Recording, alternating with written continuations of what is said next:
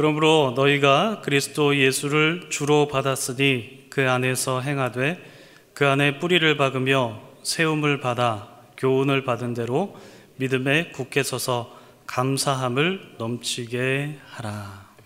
아멘. 할렐루야. 주님의 은혜와 평강이 여러분들 가운데 가득하시기를 주님의 이름으로 축복합니다. 우리 주변을 한번 둘러보시면서 인사하시겠습니다. 잘 오셨습니다. 예, 은혜 받읍시다. 네.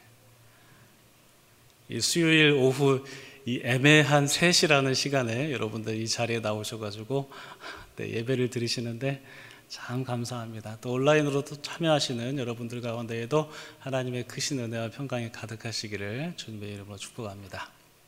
식사하셨죠? 네. 좋은 날 보내고 계시죠? 네. 은혜 받을 준비 되셨죠? 네. 감사합니다. 아, 고린도전서 10장 12절에 다음과 같은 말씀이 기록이 되어 있습니다. 다 같이 한번 읽어 보실까요? 시작. 그런즉 선줄로 생각하는 자는 넘어질까 조심하라. 한 번 더 읽어 보실까요? 시작. 그런즉 선줄로 생각하는 자는 넘어질까 조심하라. 여러분 다행스럽게도 여러분 다들 앉아 계시네요. 예, 저만 서 있는데 넘어질까 좀 조심해야 될 것 같습니다. 선줄로 생각하는 자는 넘어질까 조심하라. 무슨 의미가 담겨 있을까요? 아, 이제 됐다. 아, 이제 평안하다. 아, 이제 다 해결됐다. 라고 생각하는 그 시기에 아, 넘어질까 조심하라. 다시 어려움이 닥치지 않을까 조심하라. 라는 그런 의미가 있는 것이죠. 한마디로 경각심을 가져야 된다라는 말씀이 아, 이 구절 안에 포함이 되어 있습니다. 인생의 여정 중에도 그렇고 어, 신앙의 여정 중에도 그렇지만 내가 서 있다고 생각하는 그 시기에 넘어지지 않도록 경각심을 갖는 것은 상당히 중요합니다. 10번, 100번 강조해도 지나치지 않을 정도로 상당히 중요하죠. 이스라엘 백성 얘기를 한번 나눠보면 좋을 것 같습니다. 출애굽한 이스라엘 백성들이 광야를 걸었습니다. 그렇죠? 그들이 광야에 들어서기 직전에 그 직전부터 하나님의 은혜를 경험했습니다. 홍해를 건너는 하나님의 은혜를 경험을 했고 그리고 광야에 들어가서 정말 아무것도 없는 그 벌판에서 하나님께서 주시는 만나와 메추라기를 먹었습니다. 그리고 반석에서 나는 물도 마셨습니다. 그들은 광야에서 하나님의 은혜를 충분히 누리는 그런 삶을 살았습니다.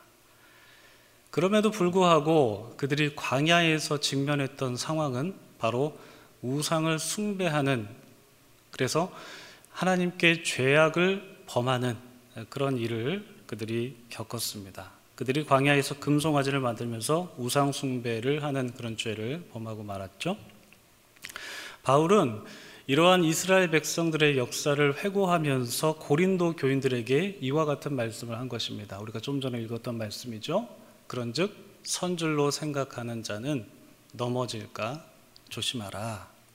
다시 말해서 이스라엘 백성들이 홍해를 건너는 기적을 그들이 경험했고 광야에서 만나를 먹고 메추라기를 먹고 물을 마시는 그러한 하나님의 은혜를 받았지만 그들은 바로 그곳에서 우상 숭배하는 그 유혹에 넘어갔다는 것입니다. 그러므로 그러한 일을 기억하면서 너희가 선줄로 생각하거든 넘어질까 조심하라 라고 권면을 한 것입니다. 아, 비슷한 차원에서 우리 예수님께서 세례 받으셨 던 때를 우리가 한번 생각해 보면 좋을 것 같습니다. 마태복음 3장 16절부터 4장 1절까지 말씀을 제가 요약해서 화면에 준비를 해봤는데요. 제가 한번 읽어 어, 드리겠습니다. 예수께서 세례를 받으시고 세례를 받으셨습니다. 그때 어떤 일이 있었냐면 하나님의 성령이 비둘기 같이 내렸습니다. 그리고 하늘로부터 소리가 있었습니다. 어떤 소리가 있었습니까? 이는 내 사랑하는 아들이요 내 기뻐하는 자다. 라고 하늘로부터 소리가 있었습니다. 그리고 나서 3장에서 4장으로 바뀌는데 4장 첫 구절에 이렇게 쓰여 있습니다. 그때에 이 그때가 언제입니까? 예수님께서 세례 받으시고 성령의 충만함을 받으시고 그리고 하늘로부터 이는 내 사랑하는 자요 내 기뻐하는 자다라는 소리를 듣고 난 후 바로 그때에 그때에 예수께서 성령에 이끌려 마귀에게 시험을 받으러 광야로 들어가셨다 라고 성경은 기록하고 있습니다. 어떤 의미가 담겨 있습니까? 어떤 뜻이 담겨 있습니까? 바로 우리가 아까 고린도 전서에 말씀에서 읽었던 선줄로 생각하면 넘어질까 조심해야 되는 위험성이 바로 이 예수님이 겪으신 세례와 시험 이 이야기에도 담겨 있다라고 볼 수가 있습니다. 가장 영광스러운 순간에 예수님께서 세례 받으시는 성령 충만한 바로 그 영광스러운 순간에 그때에 마귀의 시험이 있었다라는 것을 반드시 기억해야 한다라는 것을 말씀하고 있죠. 오늘 본문은 골로새서입니다. 아, 이 골로새서는 바울과 디모데가 골로새 교인들에게 쓴 편지인데요. 바울과 디모데는 서신을 시작하면서 다음과 같이 말하고 있습니다. 우리 다 같이 한번 읽어볼까요? 화면을 보시면서 골로새서 1장 3절로 4절까지 말씀 한번 읽어보도록 하겠습니다. 시작. 우리가 너희를 위하여 기도할 때마다 하나님 곧 우리 주 예수 그리스도의 아버지께 감사하노라. 이는 그리스도 예수 안에 너희의 믿음과 모든 성도에 대한 사랑을 들었으며 우리가 너희를 위해서 기도할 때마다 여기서 우리는 이제 바울과 디모데를 말하는 것이죠. 우리가 너희를 위해서 고린 골로새 교인들 교인들을 위해서 기도할 때마다 하나님께 감사했는데 왜냐하면 그리스도 예수 안에 너희의 믿음과 모든 성도에 대한 사랑을 잘 들었기 때문이다. 우리가 오늘까지 빌립보서를 새벽기도 시간에 나눴는데요. 빌립보 교인들이 상당히 신실한 성도들이었죠. 그들과 마찬가지로 이 골로새 교회의 성도들, 골로새 교인들도 굉장히 신실한 믿음의 소유자였다라는 것을 이 아, 서신 첫머리에서 우리는 발견할 수가 있습니다. 골로새 교회 성도들은 예수님을 아주 잘 믿었고 성도 간의 사랑의 교제를 나눈 아주 신실한 믿음의 소유자였다는 것이죠. 비록 이 골로새 교회 성도들은 복음을 받아들인 지 얼마 안 됐습니다. 소위 말해서 이제 초신자들인데요. 그리고 이 골로새 교회는 바울에 의해서 세워진 교회가 아니었습니다. 그 디모데에 의해서 세워진 교회도 아니었습니다. 사도 바울과 그리고 디모데가 이 소아시아 지역, 오늘날의 터키, 툴키의 지역이죠. 그 지역에서 열심히 복음을 선포할 때 누군가에 의해서 이 골로새 교회가 세워졌고 그 골로새서에 나오는 그 에바브라 에바브라라는 사람이 이 골로새 교회에서 목회를 했습니다. 즉, 이 골로새 교회는 바울과 디모데에 의해서 세워진 교회는 아니었습니다. 그럼에도 불구하고 그들의 믿음과 성도 간의 사랑, 이 소문이 퍼질 정도로 성숙한 신앙인의 모습을 보인 곳이 바로 이 골로새 교회였다는 것이죠. 그래서 바울이 어떡합니까? 감사합니다. 이렇게 고백합니다. 하나님께 감사합니다. 고백했습니다. 에바브라라는 신실한 주님의 일꾼으로 인해서 그들이 주님을 잘 믿고 신앙의 열매를 잘 맺었기 때문에 하나님 감사합니다.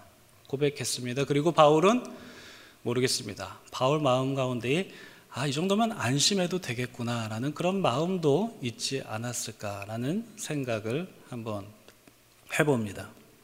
그러나 여러분 우리가 골로새서를 쭉 읽어보면 바울이 이 골로새 교인들을 위해서 기도하기를 그치지 않았다라는 것을 볼 수가 있습니다. 왜 그랬을까요? 잘하고 있거든요. 예수님 잘 믿고 있거든요. 성도 간의 사랑을 잘 나누고 있거든요. 신앙의 열매 잘 맺고 있거든요. 잘, 잘하고 있습니다. 그런데 바울은 그들을 위해서 기도하기를 그치지 않았다라고 그렇게 표현하면서 기도하고 있습니다. 왜 그랬을까요? 아마도 바울은 그들이 선줄로 생각하고 있을 때 넘어지지 않기를 바라는 마음이 있지 않았을까 짐작해 봅니다. 그래서 바울은 그들을 위해서 이렇게 기도했습니다. 1장 9절부터 10절까지 말씀 제가 읽어 드리도록 하겠습니다. 우리가 너희를 위하여 기도하기를 그치지 아니하고 너희로 하여금 모든 신령한 지혜와 총명에 하나님의 뜻을 아는 것으로 채우게 하시고 주께 합당하게 행하여 범사에 기쁘시게 하고 모든 선한 일에 열매를 맺게 하시며 하나님을 아는 것에 자라게 하시고 잘하고 있는데 예수님 잘 믿고 있는데 성도 간의 아름다운 교제를 나누면서 신앙의 열매를 아주 풍성하게 튼실하게 잘 맺어가고 있는데 그럼에도 바울은 그들이 하나님을 더 깊이 알아가고 주님의 뜻대로 행함으로 선한 열매를 맺게 하기 위해서 기도하기를 그치지 않았다 라고 이렇게 말하고 있습니다. 여러분 바울이 그들을 위해서 기도하기를 그치지 않음으로 인해서 이 바울과 골로새 교회 사이에 어떤 것이 생겼냐면 바로 영적인 교감이 생겼습니다.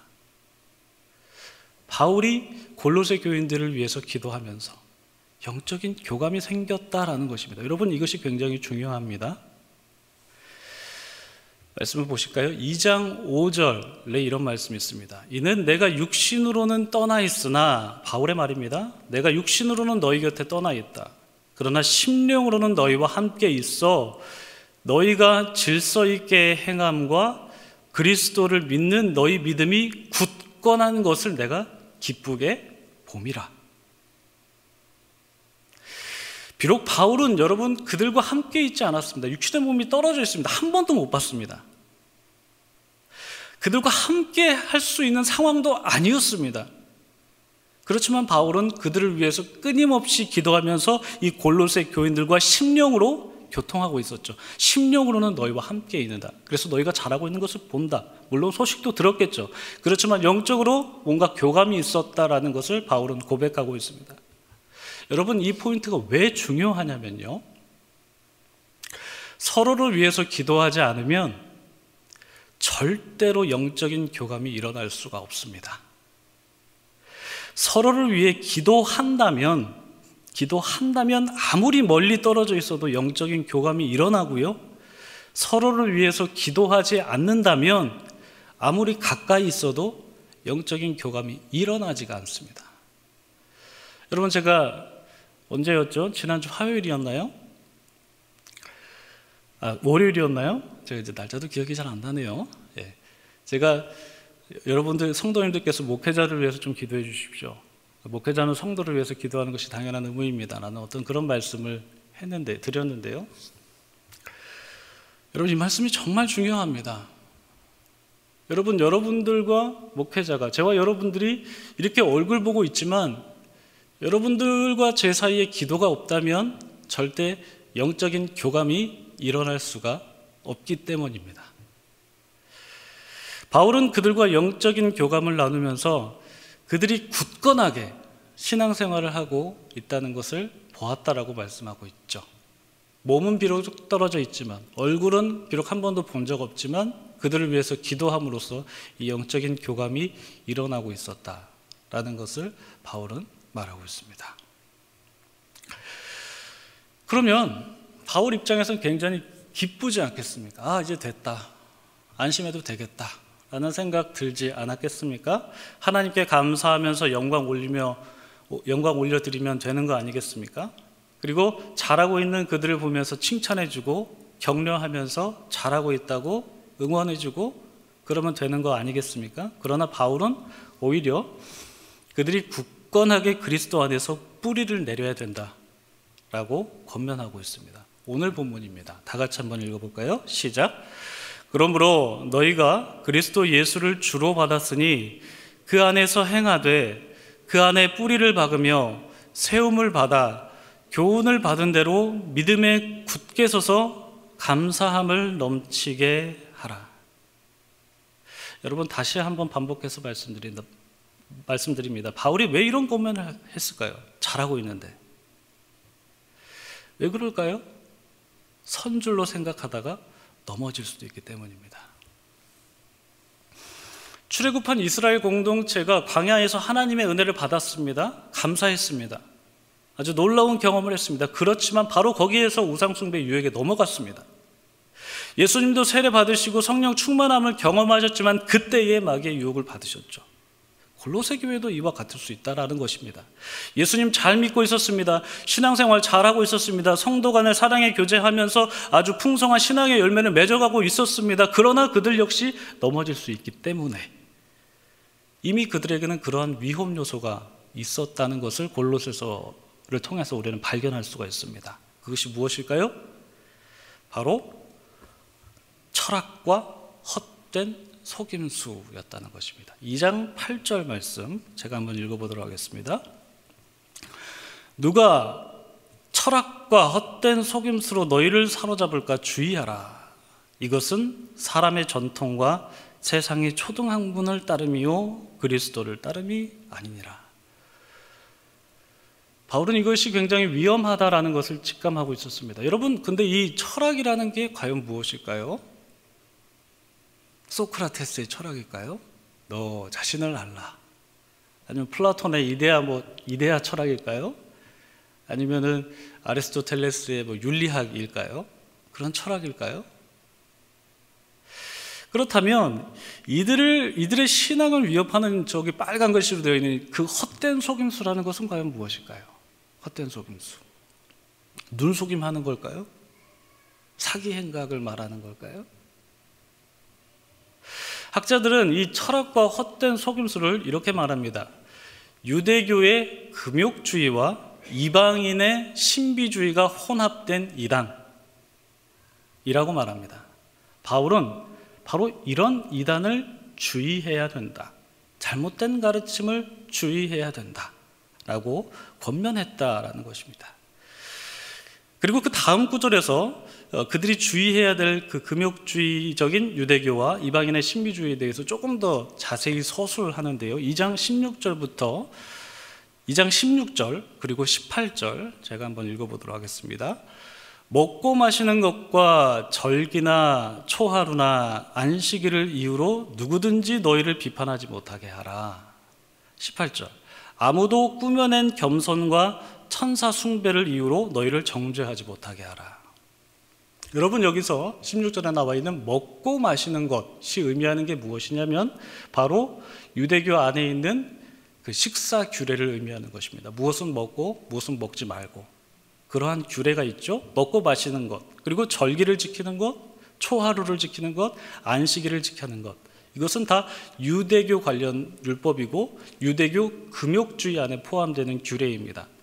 그런가 하면 18절에 있는 저 꾸며낸 겸손이라는 것은 무엇이냐면 자기 수양을 의미하는 것이고 이 천사 숭배는 바로 신비주의를 의미하는 것입니다.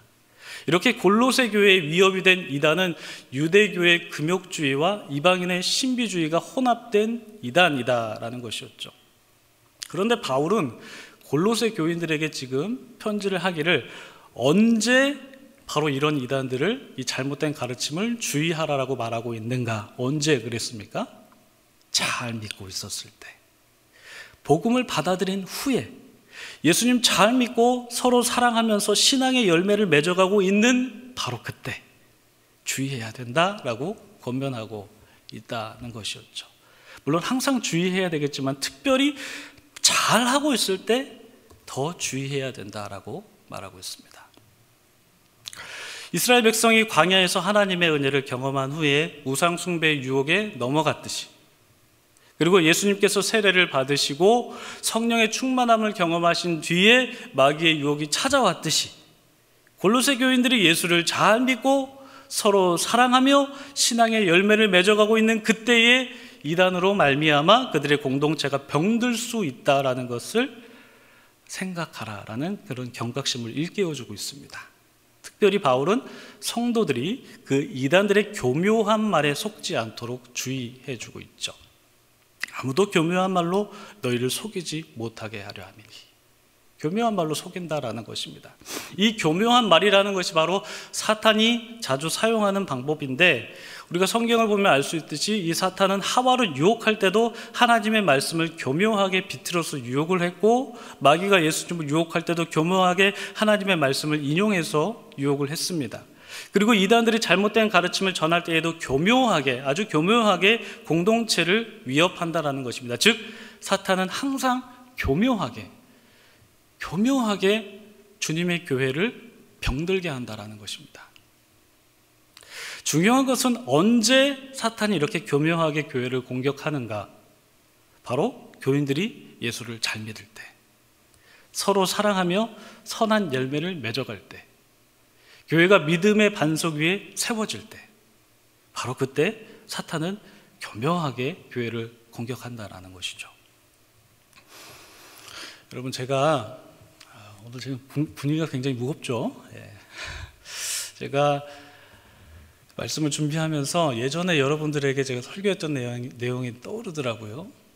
아, 올해 5월 15일 새벽 기도의 시간을 통해서 제가 레위기 10장 1절부터 20절까지 말씀을 여러분들에게 설교를 했습니다.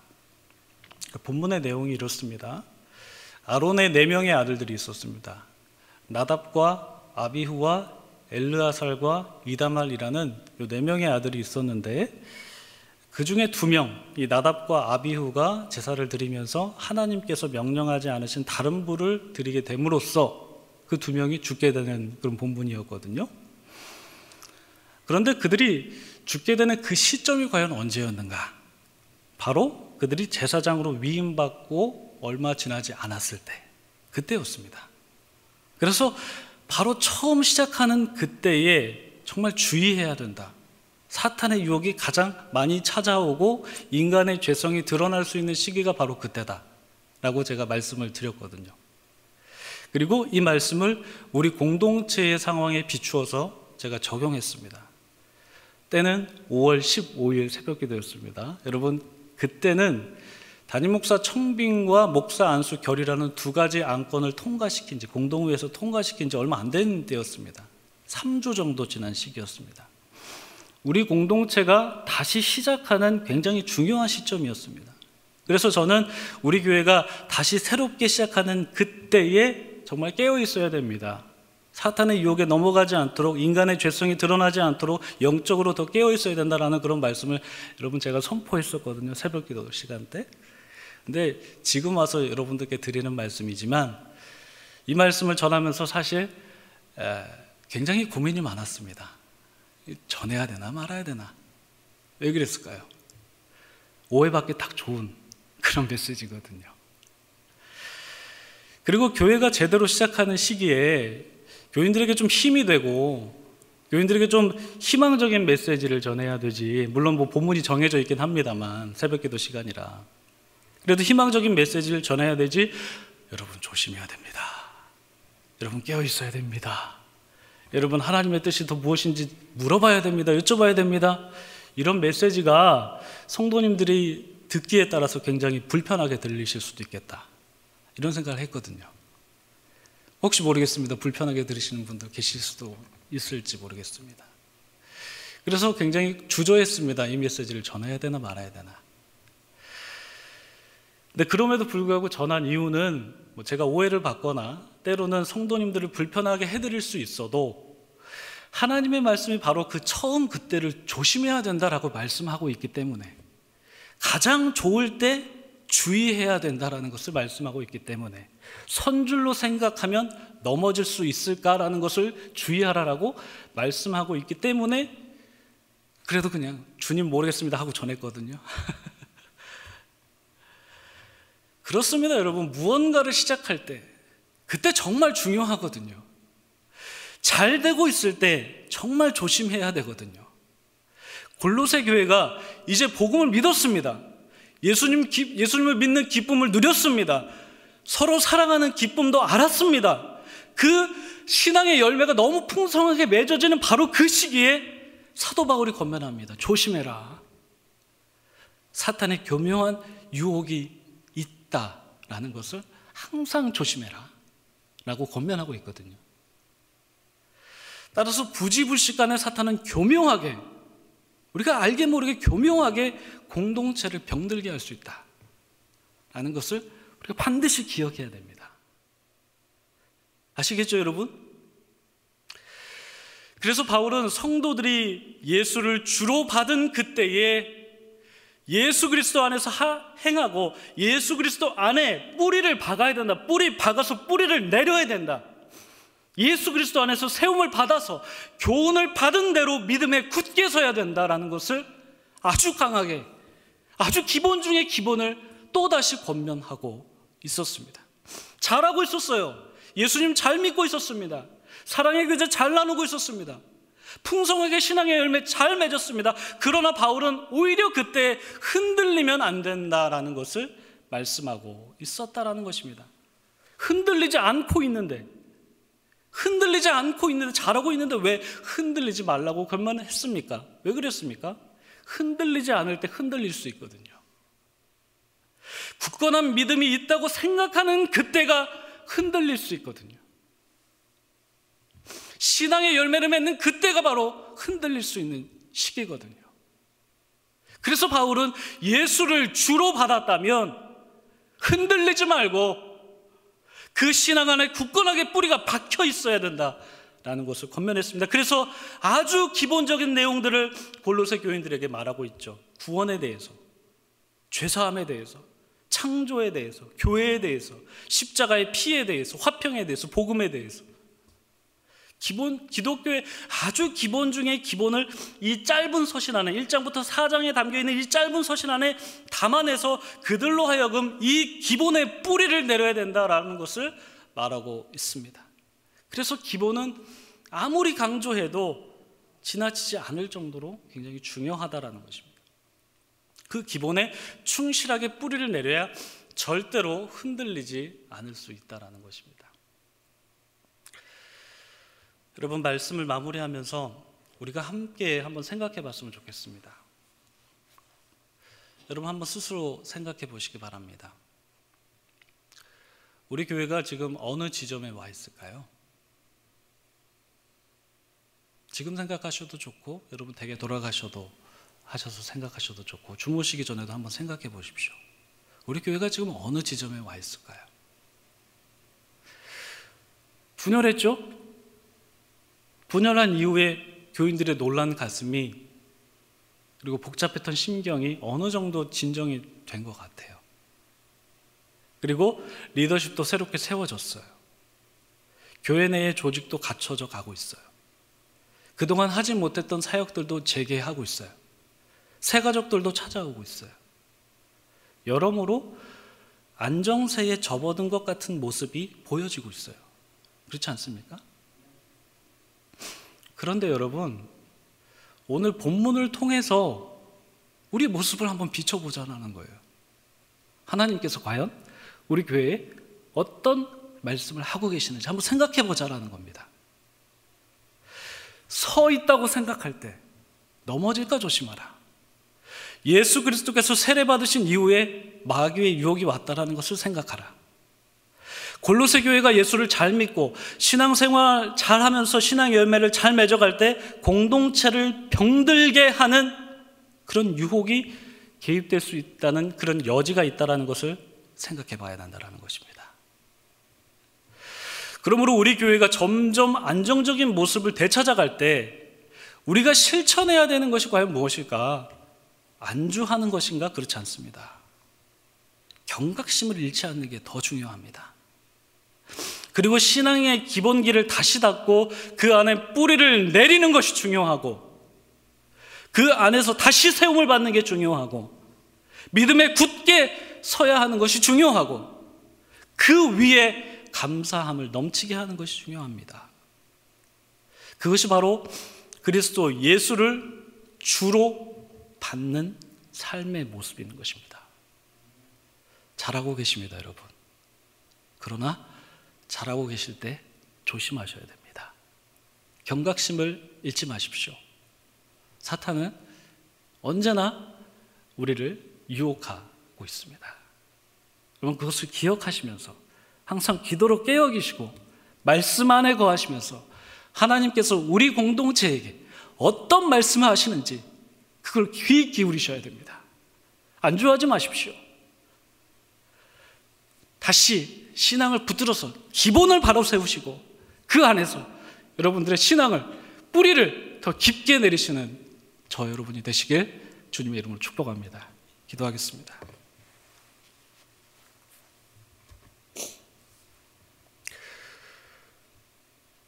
하나님 아버지, 오늘도 우리에게 주님의 말씀을 허락해 주셔서 감사합니다.